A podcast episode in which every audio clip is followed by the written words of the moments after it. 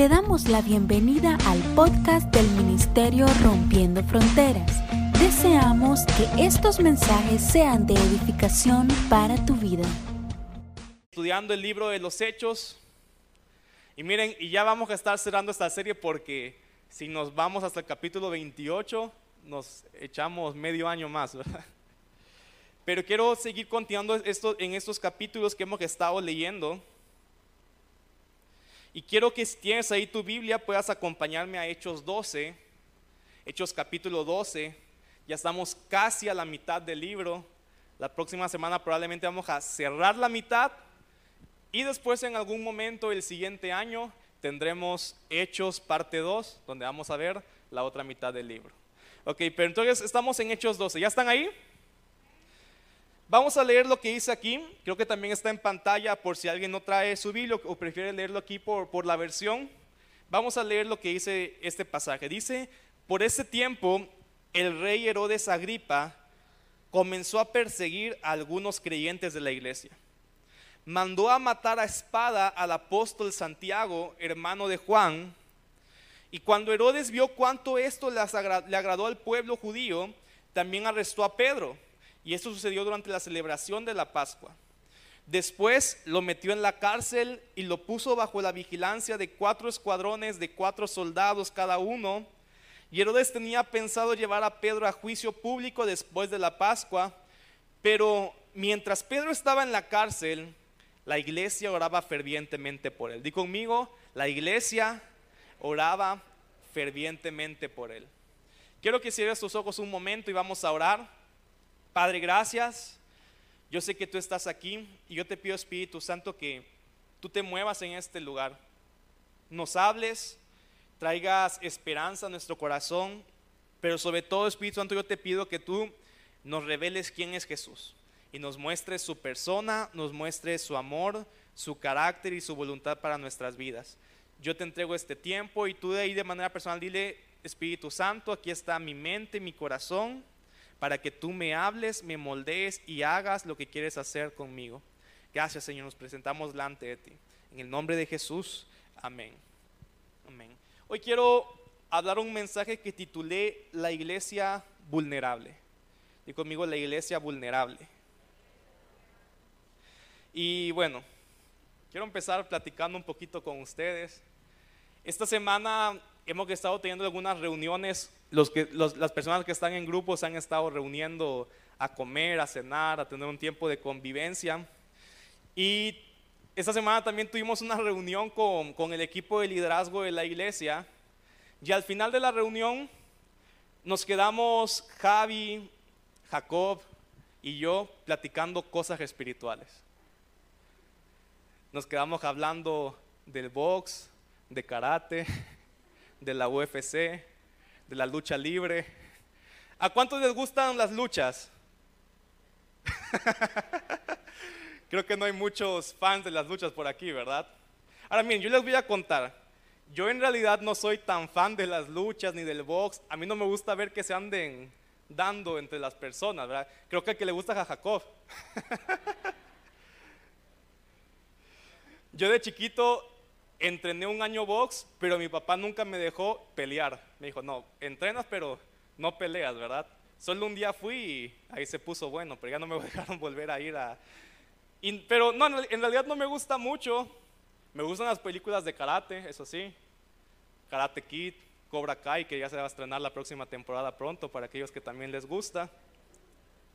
Pero de chiquito, lo que sí me gustaba era la lucha libre. Y yo seguía en México un, un luchador que creo que era veracruzano que se llamaba Octagón. Seguro aquí nadie lo conoce. Pero ese era mi luchador favorito y yo coleccionaba los muñequitos de lucha libre y todo. Me gustaba la lucha libre. Jacob no le gusta la lucha libre. Porque dice que, que es falso, ¿verdad? ¿Y cuántos saben que la verdad sí es, sí es falsa la, la lucha libre? Pero es un buen show porque dan marometas, brincan, hacen todo, y uno, uno realmente ve la lucha más por el show que porque realmente se estén pegando entre ellos. Pero a mí me gustaba bastante la lucha libre, y aunque era falsa, era un show que yo disfrutaba.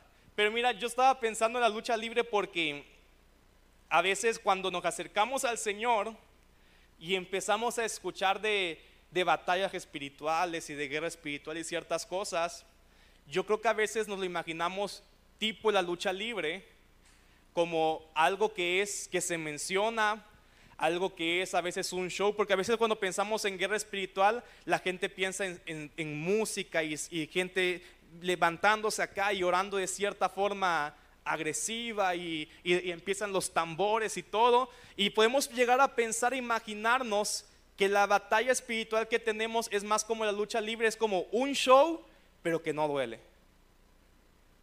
Pero yo quiero decirte que las batallas que vamos a tener en nuestro caminar con Jesús, y tal vez no, es tal vez no lo sientes como una buena noticia, pero las batallas que vamos a tener en nuestro caminar con Jesús muchas veces sí van a doler. Y tal vez tú ya has pasado por algunas de ellas. Tal vez tú ya tienes ciertos años de caminar con Jesús y has pasado por momentos dolorosos. Has pasado por, por pérdidas de algún familiar, has pasado por alguna enfermedad que, que te ha estado doliendo. Y estas batallas que tenemos en nuestro caminar con Dios, déjame decirte, la verdad es que sí duelen y a veces duelen mucho. Y cuando nos presentamos muchas veces con la gente diciéndote, diciéndole a las personas que si vienes a Jesús ya nunca vas a tener problemas, ya nunca vas a tener dificultades ni dolor, lo que estamos metiendo muchas veces a un engaño.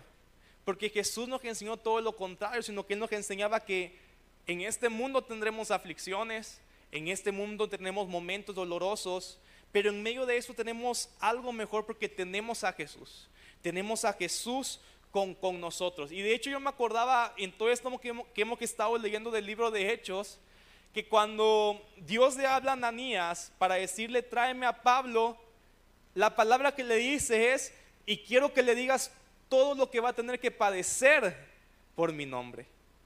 O sea que cuando Pablo llega y le dan una palabra profética, probablemente a él no le dicen, Pablo vas a ser bien grande, Pablo todo el mundo te va a conocer, Pablo vas a ser el apóstol más conocido. A él le dicen, Pablo vas a padecer un montón.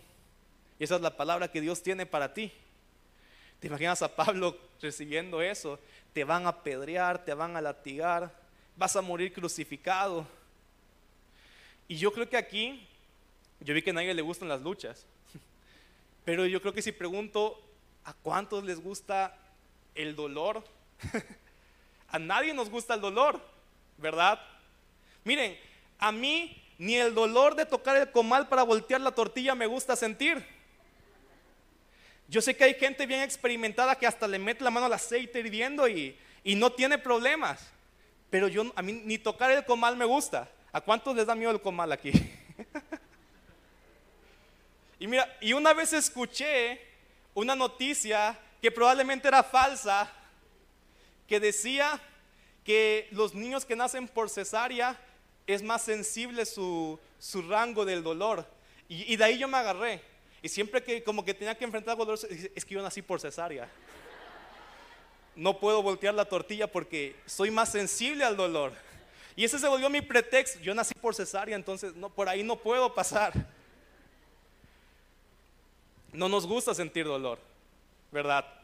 Pero la realidad es que vamos a sentir dolor muchas veces en nuestro caminar por Dios. Yo no te estoy vendiendo un evangelio que te dice nunca vas a pasar por momentos difíciles, más bien yo te quiero decir, vamos a pasar por momentos bastante duros. La iglesia de Hechos, en este capítulo que estamos leyendo, en Hechos 12, parece que trae como un cambio a la realidad que ellos estaban viviendo. Porque si nos damos cuenta, en los capítulos anteriores viene como narrando una serie de victorias fuertes, viene hablando acerca de, la conversión de Saulo, uno de los grandes perseguidores de la iglesia, viene hablando de la, de la conversión de Cornelio, milagros de resurrección, milagros de sanidad, y viene como todo, arrastrando como toda esta serie de victorias. Y llegamos al capítulo de Hechos 12 y comienza con un hecho que probablemente confrontó mucho la mentalidad que los cristianos estaban desarrollando en ese tiempo, porque si leemos nuevamente el, el versículo 1 comienza diciéndonos que el rey Herodes tomó a Santiago, en otras traducciones Jacobo, uno de los doce apóstoles, Y no solamente uno de los dos apóstoles, sino era uno de los tres apóstoles más íntimos de Jesús. Porque cuando Jesús iba como a ciertas cosas, no sé si recordamos que en muchas ocasiones él decía, quiero que en esta ocasión solo me acompañen Pedro, Juan y Jacobo. Jacobo es Santiago, es como una traducción diferente, ¿verdad? Entonces ellos tres eran como del círculo más cercano de Jesús. Y en este capítulo dice que a ese Jacobo, uno de los doce y uno de los tres apóstoles más cercanos de Jesús, Herodes lo agarra y lo mata a filo de espada. Y probablemente la iglesia estaba, ¿qué está pasando? Y dice, y dice la palabra que como al pueblo judío le gustó que mataran a Santiago, entonces Herodes dijo, voy a darle más de eso y agarró a Pedro, lo llevó preso y probablemente también la intención de Herodes era matar a Pedro. Solo que yo estaba esperando tantito, porque como dice la palabra, era la Pascua y había muchos judíos, muchas personas convertidas en Jerusalén y tal vez se, hacía un alboroto si mataban en esos días a Pedro. Pero tal vez la intención de Herodes era matar a Pedro. Entonces acababan de matar a Santiago, Pedro estaba en la cárcel y la iglesia estaba pensando en ese momento, seguro ya también viene el tiempo de Pedro. Y en este punto nos hace realmente confrontarnos con una cosa y un pensamiento que, en ocasiones, que en ocasiones inconscientemente lo traemos. Y es que a veces pensamos que mientras más cerca estamos de Dios, significa que vamos a estar como blindados, como que nada nos va a pasar, como que nunca nos vamos a enfermar, como que nunca vamos a tener que enfrentar una situación dura. Sin embargo, no es lo que vemos en la Biblia, porque aún los más cercanos, los doce apóstoles, que podríamos pensar que eran los más cercanos a Jesús, todos pasaron por sufrimiento, murieron crucificados, murieron quemados, murieron de maneras que a ninguno de nosotros nos gustaría pasar por algo así. Y eran los más cercanos a Jesús. Entonces nos ponen ese pensamiento de, decir, de, de decirnos que realmente, aunque nosotros hoy estamos cerca de Jesús, ciertamente seguimos siendo humanos y seguimos siendo vulnerables a tantas cosas en este mundo. Seguimos siendo vulnerables a la enfermedad, seguimos siendo vulnerables al dolor, a la muerte de, personas, seguimos siendo vulnerables a la injusticia de muchos. Y, o sea, y esto no quita que Dios puede intervenir en cualquier momento. Porque ¿cuántos hemos visto a Dios moverse y hacer milagros y actuar y traer su justicia, su reino en medio de esas situaciones difíciles? Pero aún en medio de todo este tiempo, Dios, seguimos estando vulnerables a muchas cosas. Ahora, Jesús nos da una promesa y es importante entender esto, que Jesús no es el que provoca estas cosas. Somos nosotros mismos muchas veces. Y la, libertad que nos ha dado de tomar decisiones provoca que hoy estamos en un mundo que puede traer sobre nuestras vidas muchas veces injusticia, dolor y ciertos actos que no es que Dios los envía, pero en la libertad que tenemos estamos vulnerables a ser víctimas de estas acciones. Pero también Jesús nos prometió que un día Él volverá y Él acabará con toda la injusticia de este mundo, traerá su reino, traerá su diseño original sobre la tierra y todo lo que hoy es dolor un día va a desaparecer. Todo lo que es llanto un día va a desaparecer. Todo lo que es injusticia va a desaparecer cuando el reino de Jesús venga en su plenitud. Pero hoy estamos vulnerables. Dile al que está junto, estás vulnerable. Yo sé que es difícil este mensaje. Yo sé que es difícil este mensaje. Y hoy estamos viviendo un reino que nos da un vistazo muchas veces de todo lo que Jesús va a traer. Pero la realidad es que hasta que Jesús venga, no tendremos la visión del 100% de su reino. Cuando Él venga el 100% de su reino, no habrá llanto, dolor, no habrá tristeza, no habrá nada de eso pero hoy estamos en cierta parcialidad que a veces nos pone en una situación muy tensa como cristianos.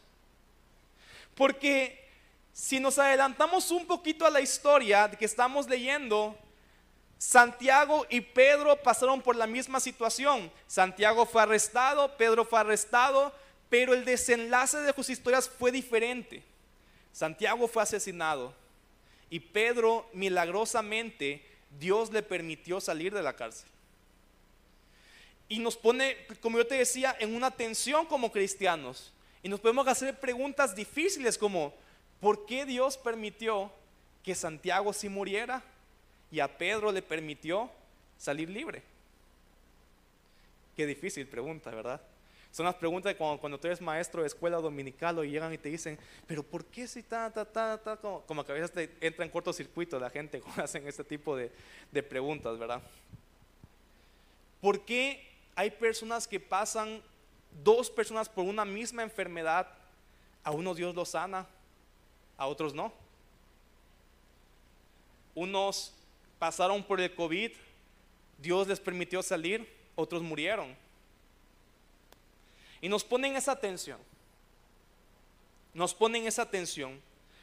Pero la realidad es, la realidad es que realmente Dios no es que está castigando a unos y bendiciendo a otros. Estas veces, cosas que pasan no tienen nada que ver con que una persona es más santito que otro. No.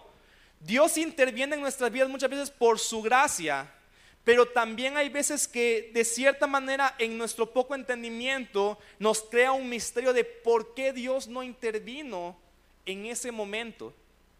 Pero yo te quiero decir que la palabra, algo que sí nos asegura es que aunque no entendamos o por, qué Dios no actuó de la manera que Él queríamos que, que Él actuara, todas las cosas van a funcionar también para nuestro bien.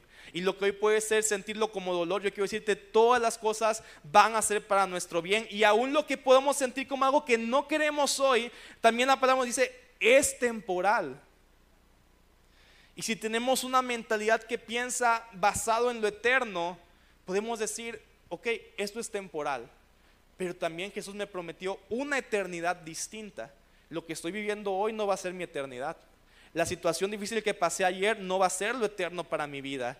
Y yo puedo tener esperanza en el Señor y mantenerme firme. Pero mira, yo quiero decirte que en estas situaciones, en estos tiempos, cuando estamos siendo vulnerables, es cuando muchas viene, viene a nosotros el ataque del enemigo también para plantar una duda, una, una discordia, un resentimiento hacia Dios que muchas veces nos termina alejando de Él.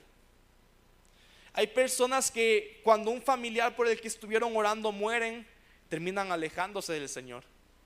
Hay personas que pasan por una crisis financiera, terminan alejándose del Señor. Por un familiar que estuvo enfermo y terminamos alejándonos del Señor. Pero yo quiero hoy decirte que debemos buscar permanecer en el Señor, sea cual sea la situación que estemos viviendo. Es difícil. pero con la ayuda del Espíritu Santo podemos hacerlo.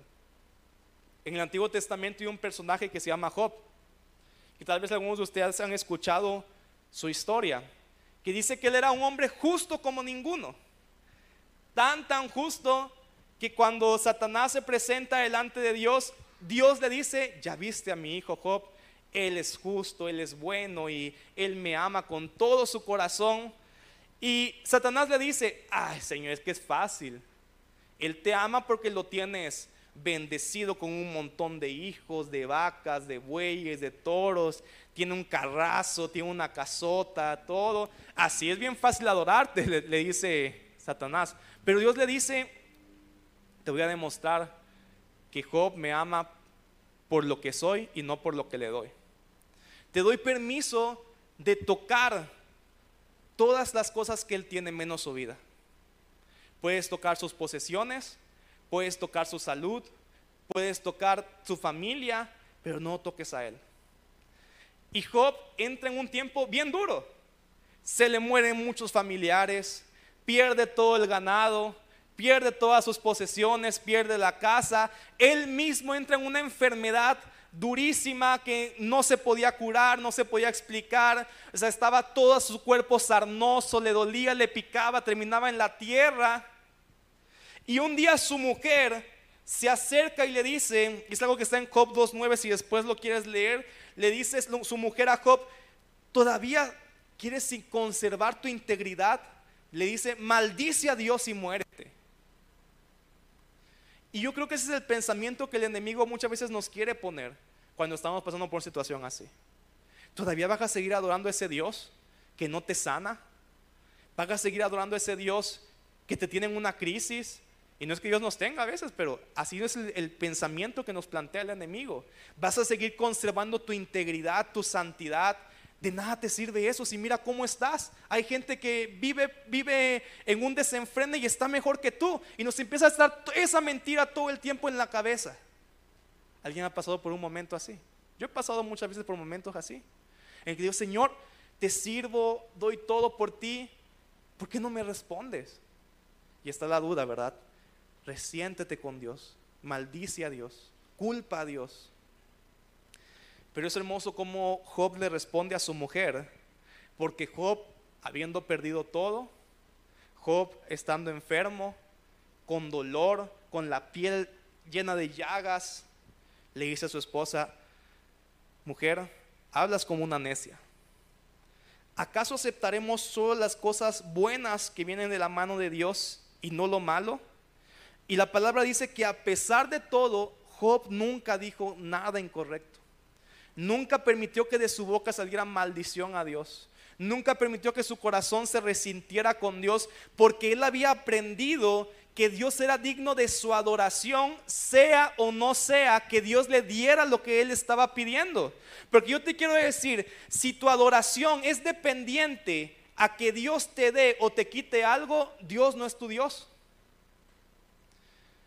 Si cuando pierdes tu dinero dejas de adorar a Dios, Dios no era tu Dios, el dinero era tu Dios. Si cuando pierdes la a un familiar dejas de adorar a Dios, Dios no era tu Dios. La estabilidad familiar que tú querías que Dios te diera era lo que verdaderamente adorabas. ¿Alguien está conmigo? Si cuando te corta tu novio o tu novia, te alejas del Señor y dejas de adorarlo, Dios no era tu Dios. Tenías un ídolo a tu lado todo el tiempo que en él confiabas tu estabilidad y tu bienestar. Pero la palabra nos enseña que sea o no sea que tengamos algo, sea o no recibamos lo que le estamos pidiendo a Dios, Dios siempre es digno de nuestra adoración por lo que Él es para nosotros. Y no podemos tener una mente hoy superficial, materialista, que anhela más recompensas temporales de este mundo que lo eterno que ya Cristo nos regaló. Porque yo te quiero decir, tal vez hoy no estás recibiendo lo temporal que le estás pidiendo a Dios, pero lo eterno ya lo recibiste. Y eso vale más. Si pudiéramos tener una mente que realmente visualiza cuán grande es la bendición que ya Cristo nos dio, todo lo temporal sería para nosotros vano todo lo temporal sea sin importancia porque estamos viendo, ya estoy completamente bendecido en lo eterno, no necesito hoy. Si yo te dijera, ¿qué prefieres? ¿Pasar un segundo de, de dolor, pero mil años de bienestar? Todos dirían, la pago, el segundo de dolor por el bienestar, ¿verdad? Pero a veces en Dios nos cuesta tanto trabajo entender eso. Lo que hoy nos puede estar doliendo, déjame decirte, es temporal y pasajero. Pero ya Dios tiene una recompensa eterna para ti.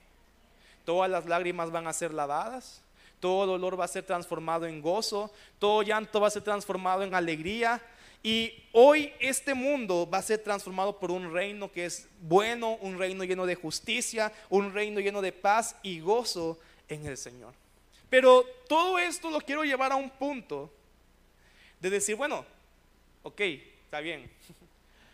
Pues ya entiendo que estamos vulnerables y que vamos a pasarla a veces no tan bien, a veces medio feo, a veces bien feo. Pero ¿qué hacemos mientras? Y este mismo pasaje nos muestra.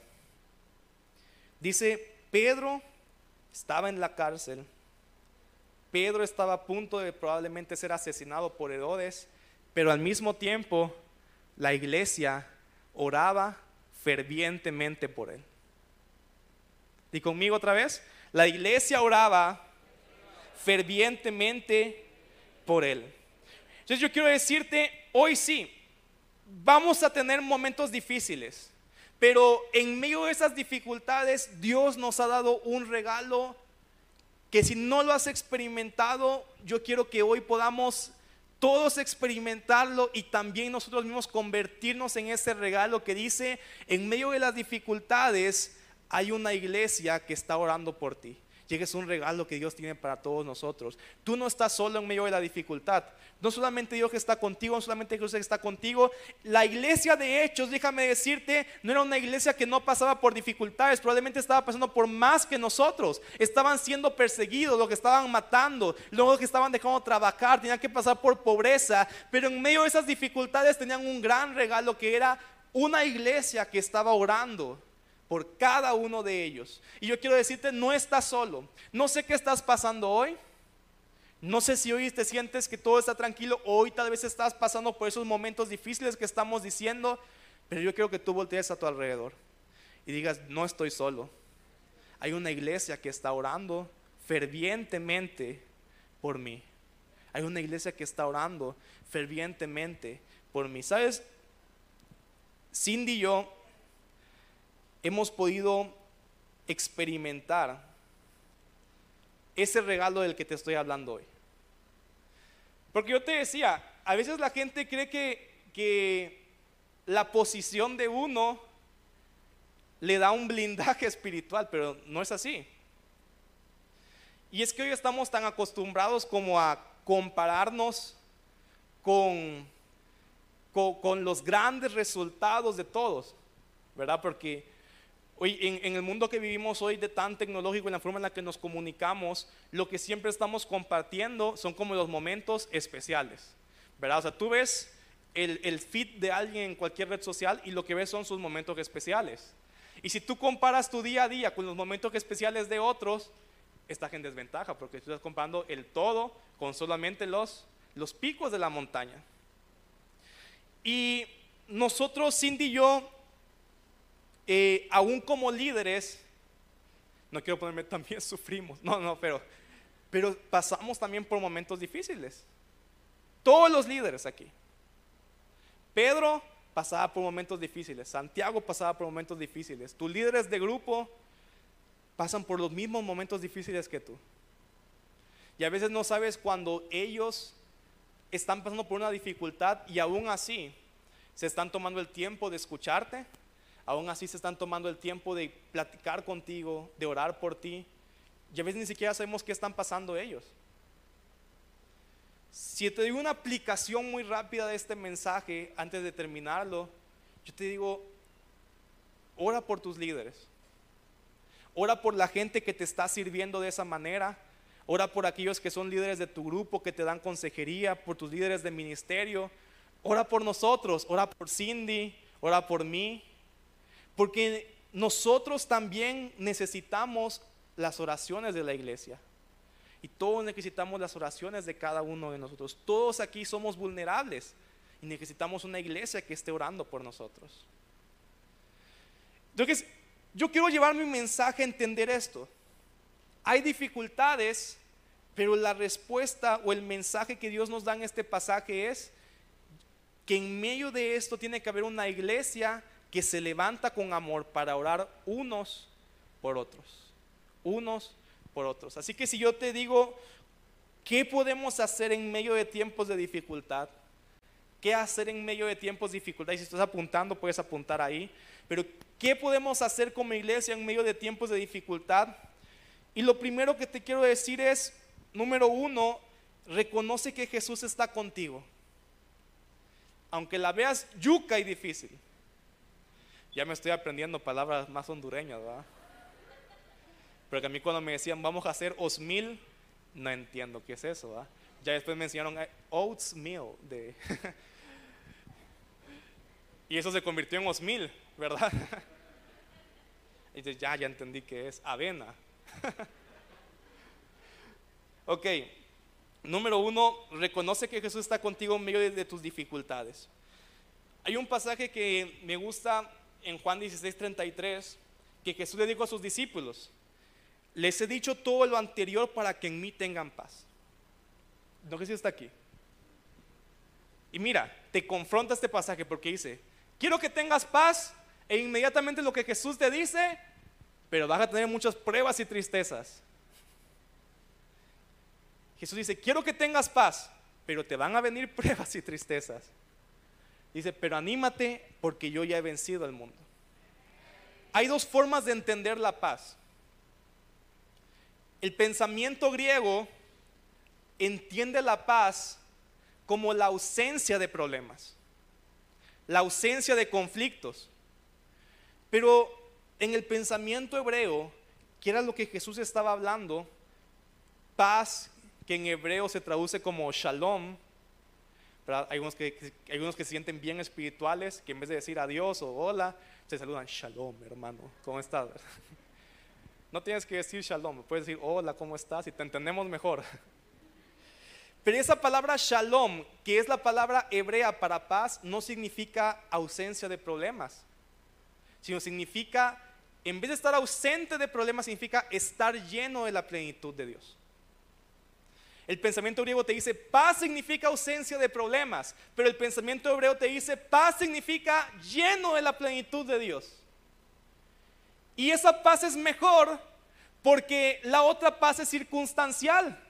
La paz que te dice estás en paz cuando no hay ningún problema es pasajera, cambia en cada momento, con cualquier cosita la puedes perder, pero la paz que te dice estás lleno de la plenitud de Dios, esa paz es la que aquella que sobrepasa todo entendimiento y que no importa si es un momento difícil, estoy lleno de paz. No importa si no hay conflicto, estoy lleno de paz porque estoy lleno de Dios. No importa si estoy pasando por enfermedad, tengo paz porque estoy lleno de Dios y Dios es suficiente para mí. Si tengo a Cristo no me hace falta nada, estoy pleno en Él, es lo único que necesito, su presencia en mi vida y eso me llena de plenitud y de paz.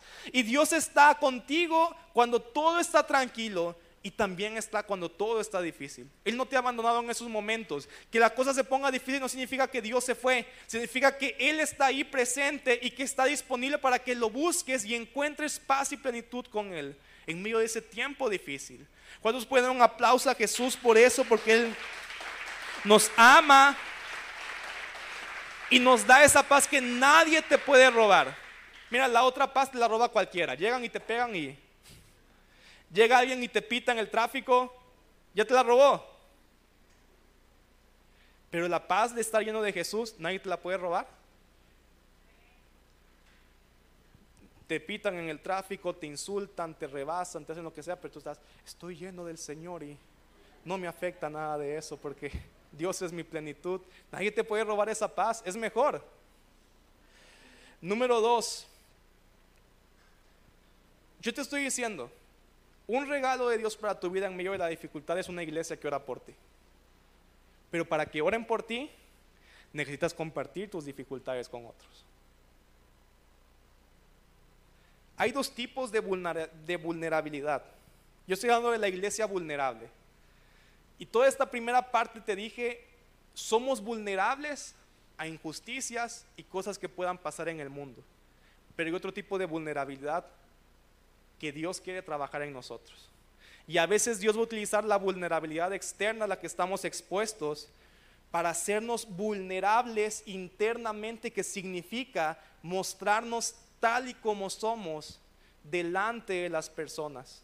Nunca vas a poder disfrutar que alguien te respalde, que alguien ore por ti, que alguien te aconseje, si no te muestras tal y como eres delante de ellos.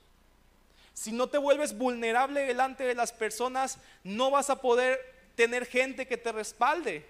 Si siempre te muestras fuerte y nada me pasa y soy todopoderoso y no, estoy en victoria, Señor, aquí estoy en el Espíritu Santo en fuego todos los días, no vas a tener nadie que te respalde porque no, todo está bien con él. Pero cuando te muestras con un corazón vulnerable, estás abriendo la puerta para que el cuerpo de Cristo venga y traiga apoyo sobre tu vida, para que otros lleven tus cargas, para que te ayuden a cargar tu cruz. Ahora, no significa esto que tienes que andar con todo el mundo contando tus problemas, ¿va? No significa que tú dices, no, es que mi problema es mi esposo, vieran cómo es mi esposo. Y ya andas con todo el mundo, es que mi esposo, vieras cómo es. no es lo que te estoy diciendo. Pero Dios te ha puesto un círculo. Si tú, estás, si tú eres parte de uno de los grupos que estamos conformando en la iglesia, esa gente no está ahí nada más para meditar intelectualmente la palabra. No, están ahí para formar una familia espiritual, una comunidad contigo donde tú puedas ser vulnerable y saber que ellos no van a estar ahí para juzgarte. Saber que ellos no te van a rechazar por escuchar que estás pasando por un tiempo difícil. Esa gente está ahí para apoyarte y a, llevar todas tus cargas en medio de esos tiempos. Necesitamos una comunidad con la cual podamos ser vulnerables. ¿Estamos ahí? Número tres, oremos juntos por las necesidades de los demás. Que la iglesia ore por ti es un regalo, pero cuando tú oras por otros, te conviertes en un regalo para ellos.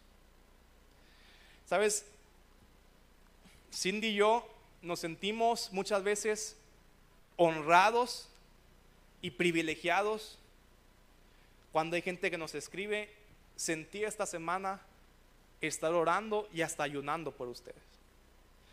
Creo que ayer o Cindy me dijo, fíjate que me habló eh, tal persona que está en Guatemala, que sintió de Dios ayunar y orar por nosotros y por el bebé este fin de semana. Y de verdad, es un, para nosotros se siente, o sea, no, no lo tomamos a la ligera. Realmente nos sentimos honrados, privilegiados de saber que hay gente orando por nosotros. Nuestros padres oran por nosotros. Nuestras abuelas, la abuelita de Cindy, mi abuela, son intercesoras de esas Rambo, Rambo saca la bazuca y que no tienen miedo a nada y que se pueden tirar tres horas orando y están orando por nosotros. Tengo vecinos en Veracruz, vecinas, que sé que todos los días están orando por mí. Y, para mí es un regalo saber que esta gente está orando por mí. Pero yo quiero decirte, tú no es que tienes que ser un pastor, no es que tienes que ser un líder eh, dentro de una iglesia para que haya gente orando por ti. Tu grupo está también ahí para orar por ti. Y tú puedes convertirte, como te decía, en este regalo cuando tú empiezas a orar por la vida de otros. Y tú puedes decirle, mira, ¿sabes qué? Hagamos un pacto tú y yo. Todas las noches yo voy a orar por ti, pero tú todas las noches ora por mí también. Y te empiezas a llenar de gente que nuestra vulnerabilidad la están cubriendo de oración. La están cubriendo de oración una y otra vez. Y número cuatro, lo que te quiero compartir es, cree con fe que Dios va a intervenir. Cree con fe que Dios va a intervenir. Mira, no dice la Biblia que fue por eso, pero tal vez. Pero la palabra dice que Santiago fue apresado y lo asesinaron. Pero nunca dice que la iglesia oró por Santiago. Pobre Santiago. Pero Pedro después lo agarran y hubo una iglesia que se levantó a orar por él y si sigues leyendo, algo sobrenatural pasó, porque Pedro dice, la palabra dice que Pedro de repente entró como en un sueño y vio que un ángel llegó, el ángel rompió sus cadenas y el ángel le dijo, vente Pedro, vámonos y nos vamos de aquí, nos vamos de la cárcel. Y vino un ángel que sobrenaturalmente intervino en la situación que estaba pasando. Y yo quiero decirte que la Biblia nos muestra que fue provocado por la oración de la iglesia que se estaba levantando en la casa de Pedro. Después Pedro llega a la casa donde estaban orando por él. Seguían orando por él cuando ya estaba siendo liberado. Toca la puerta y cuando salen y le abran le dice, ¡Ah!". y si lees tu palabra dice que la mujer que abrió, dice, no, que no puede ser. ¿Cómo va a ser Pedro si Pedro está en la cárcel? Mira, esta, esta parte de la palabra me llama la atención porque esa mujer que le abre la puerta a Pedro cuando fue libre estaba orando para que Pedro fuera libre. Y cuando lo vio libre, no creía que Pedro estaba libre. O sea que probablemente ella estaba orando y dije, ok, oremos, pero la verdad que no creo que... Yo creo que se van a echar al Pedro también. Mira, y yo pienso, a veces ni siquiera necesitamos tanta fe para que Dios intervenga. No tenían tanta fe esta gente. Les sorprendió que oras por un enfermo y, te asustas más tú si se sana que... Pero Dios utilizó las oraciones imperfectas de gente imperfecta pero que tuvo un corazón dispuesto a decir, vamos a orar. Vamos a orar por Pedro. Ni, no estoy seguro, pero bueno, vamos a echarle ganas y vamos a orar por él. Y tal vez a veces tú puedes creer, no, yo quisiera que por mí orara. Y te imaginas gente que tal vez tú admiras en el Señor, porque, uy, si esa persona ora por mí, la gloria del Señor. Pero Dios puede utilizar de la misma manera la fe de personas que están día a día a nuestro alrededor. La fe de tu hermano, la fe de tu hermana, de tu amigo, de tus padres, de tus hijos, de tus abuelitos, de quien sea, Dios puede utilizar esa fe para cubrir tu vida en oración. Ahora yo te digo, no es que la palabra dice, ah, si hubiera orado por Santiago, él no se moría. Igual Pedro se murió. Después. Pero en ese momento Dios intervino por él. O sea, no es el punto. El punto es que Dios quiere levantar una iglesia que ora por nosotros. Y sabes, yo quiero decirte algo. Para mí el punto de inflexión o el punto más duro que Dios necesita trabajar en nuestro corazón para lograr que esto se desarrolle en la iglesia. Claro, además de que nosotros digamos, voy a orar por la gente, pero también es cómo Dios necesita trabajar nuestro corazón para abrirnos y mostrarnos reales y vulnerables con otros. Eso a veces es lo que más difícil. No estamos dispuestos a contarle a las personas lo que estoy pasando. A veces ni siquiera le puedes contar a tu esposo o a tu esposa. Mucho menos a veces con la gente que no es tan cercana para ti. Pero mira, algo que te quiero decir es, cuando tú te muestras vulnerable con otro, eres más parecido a Jesús. Porque déjame decirte, ser vulnerable no significa ser débil. Porque para mí Jesús es la persona más fuerte que ha existido en la tierra y él supo ser vulnerable con sus discípulos. Quiero rápidamente leerte un pasaje que está en Marcos 26. Marcos 26, 36. No que si está aquí en pantalla este pasaje. Marcos 26, 36. Porque mira, Jesús estaba a punto de ser crucificado. Era un, probablemente uno de los momentos o el momento más duro que él iba a pasar. Y él no se puso con los discípulos tranquilos. Yo, la crucifixión la paso en el Señor, victoria, victoria, victoria, aleluya. Mira que estoy tremendo en Dios preparado para esto. Él no dice así. dice aquí, llama a sus discípulos, los llevó al huerto de los olivos y les dijo, siéntense aquí, voy para orar. Pero se llevó con él a Pedro, a los hijos de Zebedeo, Santiago y Juan, y delante de ellos tres, Jesús no se presenta como el fuerte, el que nada le pasa, delante de sus discípulos, me espanto, delante de sus discípulos dice, Jesús comenzó a afligirse y a angustiarse. Quiero que puedan pasar. Y mira, y Jesús estaba ahí delante de sus discípulos y les empieza a decir, mi alma está destrozada de tanta tristeza hasta el punto de la muerte les dice, por favor, quédense aquí y velen conmigo. Los necesito que estén cercanos a mí en este tiempo. Quiero que te puedas imaginar a Jesús en ese momento siendo vulnerable. Él siendo Dios, Él siendo el Todopoderoso, llama a sus discípulos y les dice, lo necesito conmigo en este tiempo.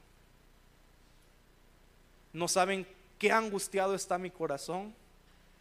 Me he sentido estresado, ansioso, me he sentido triste y deprimido todos estos días, necesito que estén a mi lado en este tiempo.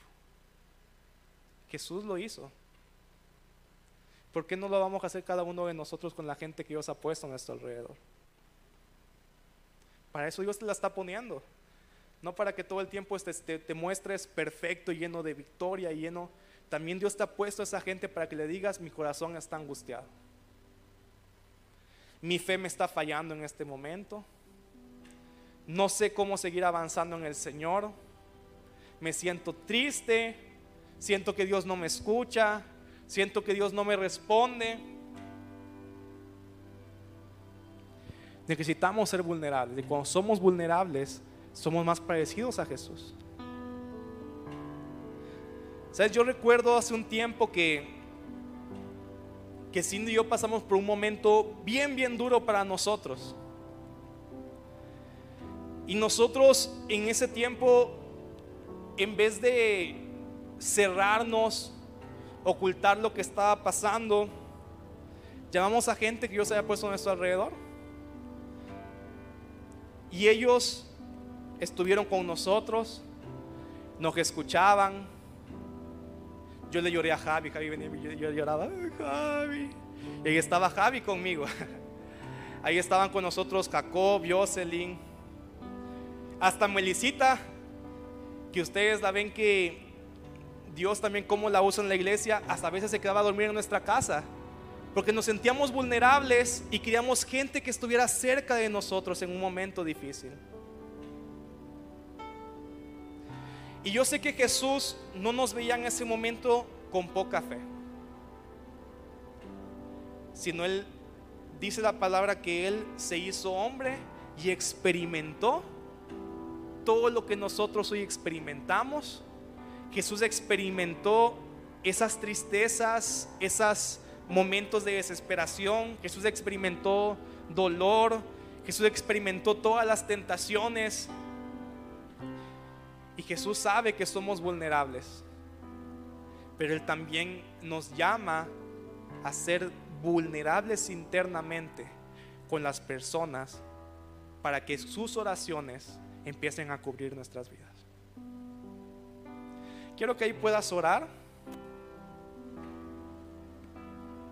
Y quiero que primero puedas pedirle al Espíritu Santo que Él trabaje en tu corazón. Porque yo te decía, ¿qué regalo es una iglesia que ora por ti?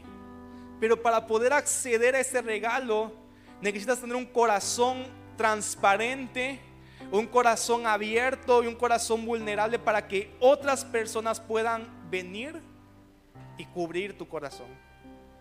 Y si tú eres de aquellos que te cuesta trabajo abrirte, que te cuesta trabajo expresar lo que sientes, incluso con tu esposa, con tu esposo, con tus padres, con tus hijos, si te cierras y estás guardando los momentos que estás pasando, hoy pide al Espíritu Santo, Espíritu Santo, hazme como Jesús. Hazme como ese Jesús que es vulnerable. Hazme como ese Jesús que no tiene miedo a ser transparente con otros, a mostrarse tal y como se está sintiendo.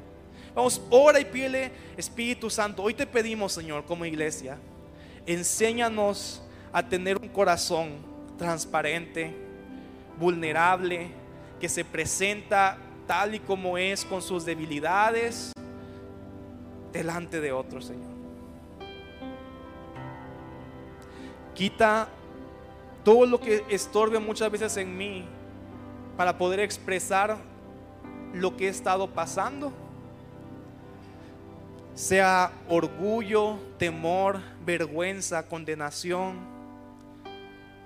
Jesús, yo te pido que remuevas todo eso. Yo quiero decirte que Jesús no te va a condenar y nosotros no te vamos a condenar. Hay gente que a veces llega y nos dice, es que pastor, hasta se va a espantar si le cuento lo que he estado pasando. No nos vamos a espantar. No te vamos a ver diferente. No te vamos a ver menos. Espíritu Santo, dile ahí, trabaja mi corazón. Trabaja mi corazón. Pero yo quiero que puedas decir también del Señor, hoy Jesús, vamos, quiero que puedas repetirlo conmigo, hoy Jesús, me quiero levantar como esa iglesia que ora por mis hermanos, para cubrir sus vulnerabilidades, para cubrir sus debilidades. Hoy lo voy a hacer, Señor. Quiero convertirme en ese regalo que tú has puesto para la vida de otros. Quiero convertirme en esa persona que está ahí para cuando alguien más lo necesite. Esa persona que está dispuesta a escuchar. Esa persona que está dispuesta a orar. Esa persona que está dispuesta a veces ni decir nada, simplemente abrazar y consolar al que está pasando por un momento de dificultad. Quiero ser esa persona, Jesús, también. Y yo quiero que si tienes ahí personas que estén alrededor de ti puedas ponerte de pie. Y quiero que puedas poner tus manos sobre sus hombros. Yo quiero que podamos cubrir a esta iglesia en oración. Vamos, levántate ahí, puedes poner tu mano sobre el hombro de la persona que está cerca de ti.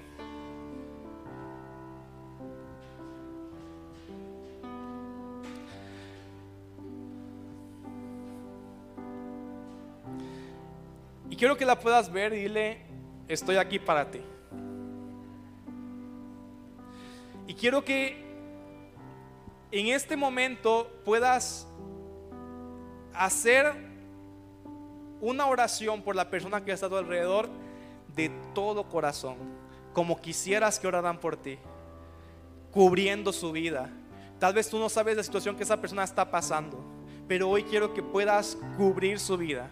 Hoy quiero que puedas cubrir su vida en oración. Y esta semana que tengamos reuniones de grupos, los grupos van a estar también teniendo un tiempo en el cual van a estar orando unos por otros, cubriéndose en oración, porque Dios ha puesto a esas personas a tu alrededor para que se levanten como aquellos que cubren nuestras vulnerabilidades. Vamos, yo quiero que puedas tomar ahí cinco minutos y empieza a orar con todo tu corazón por la persona que está ahí. Quiero que con voz en alto puedas empezar a levantar oración por él puedas empezar a cubrir su vida, puedas empezar a orar por la intervención del Señor en sea cual sea la dificultad, la cárcel, eh, el problema que ellos que estén pasando. Hoy estamos creyendo que si bien estamos vulnerables a este mundo, tenemos una iglesia que está orando por nosotros. Dios nos permite ser una iglesia que se levante en oración los unos por los otros para cubrir nuestras vidas, para guardarnos y orar que el Señor intervenga en medio de cualquier situación. Vamos a empezar a orar ahí. Que este lugar se llene de la oración de los hijos del Señor. Que este lugar se llene de la oración de la iglesia. Vamos. Empieza a orar, empieza a orar ahí. Padre, y hoy también, Señor, oramos. Y yo oro, Dios, por cada persona que está en este lugar. Yo no sé qué situación estén pasando, Padre. Pero hoy levanto mi voz en oración por aquellos que están enfermos, por aquellos que están pasando crisis familiares, aquellos que están pasando por crisis financieras, Señor Jesús. Aquellos que están pasando por una crisis de dolor, de ansiedad, de tristeza. Espíritu Santo, yo te pido que tú puedas intervenir en sus vidas y que nos des la paz que sobrepasa todo entendimiento, Señor Jesús. Hoy nos ponemos delante de ti creyendo que tú nos amas, Padre. Yo te pido que puedas traer plenitud, Padre. Hoy oro que la tristeza, la ansiedad, la depresión, el llanto empieza a ser hoy transformado y cambiado por tu plenitud, Jesús. Tu plenitud, Jesús. Tu plenitud, Jesús. Yo creo por matrimonios que se levantan a orar el uno por el otro, por amigos que hacen pacto como David y Jonatán de orar el uno por el otro y cubrir sus vidas. Padre, yo creo Dios por líderes que oran por la gente que tú has puesto para que ellos sirvan y también la iglesia orando por los líderes que Dios les ha puesto.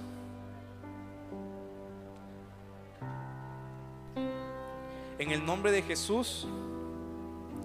Hoy creemos, Padre, que tú no que estás cubriendo y tú no que estás dando una familia, Padre, que nos muestra cuánto tú nos amas, Señor. Hoy somos tu cuerpo, Padre, en el nombre de Jesús, Señor. Vamos, un minuto más puedes orar ahí. Gracias, Señor Jesús.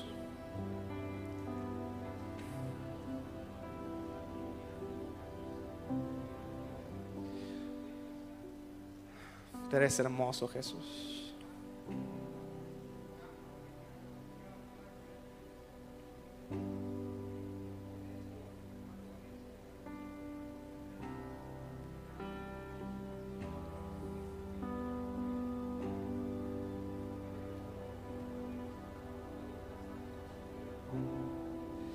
Una iglesia que está en ayudamiento no es una iglesia que nunca pasa por momentos difíciles, por momentos dolorosos, sino es una iglesia que en medio de esos tiempos están orando con amor y con fervor, los unos por los otros. Gracias Jesús, yo sé que algo estás haciendo tú en este lugar, Señor.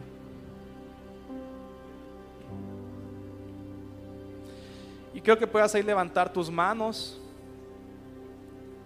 Yo quiero orar, Espíritu Santo, llénanos de esa plenitud, Jesús no la paz circunstancial, sino lloramos, danos tu paz, estar llenos de ti, para que en medio de la situación más difícil sepamos que tú estás con nosotros, Dios. Y oro que esa plenitud nos acompaña en cada día de nuestras vidas, Jesús. Hoy confiamos en ti, hoy confiamos en ti. Gracias, Señor Jesús. Gracias, Padre. Yo quiero que puedas darle hoy un aplauso fuerte a Jesús, porque Él es bueno, Él nos ama y Él está en este lugar. Un aplauso. Gracias, Jesús, y con tu boca puedes alabar su nombre. Gracias, Señor.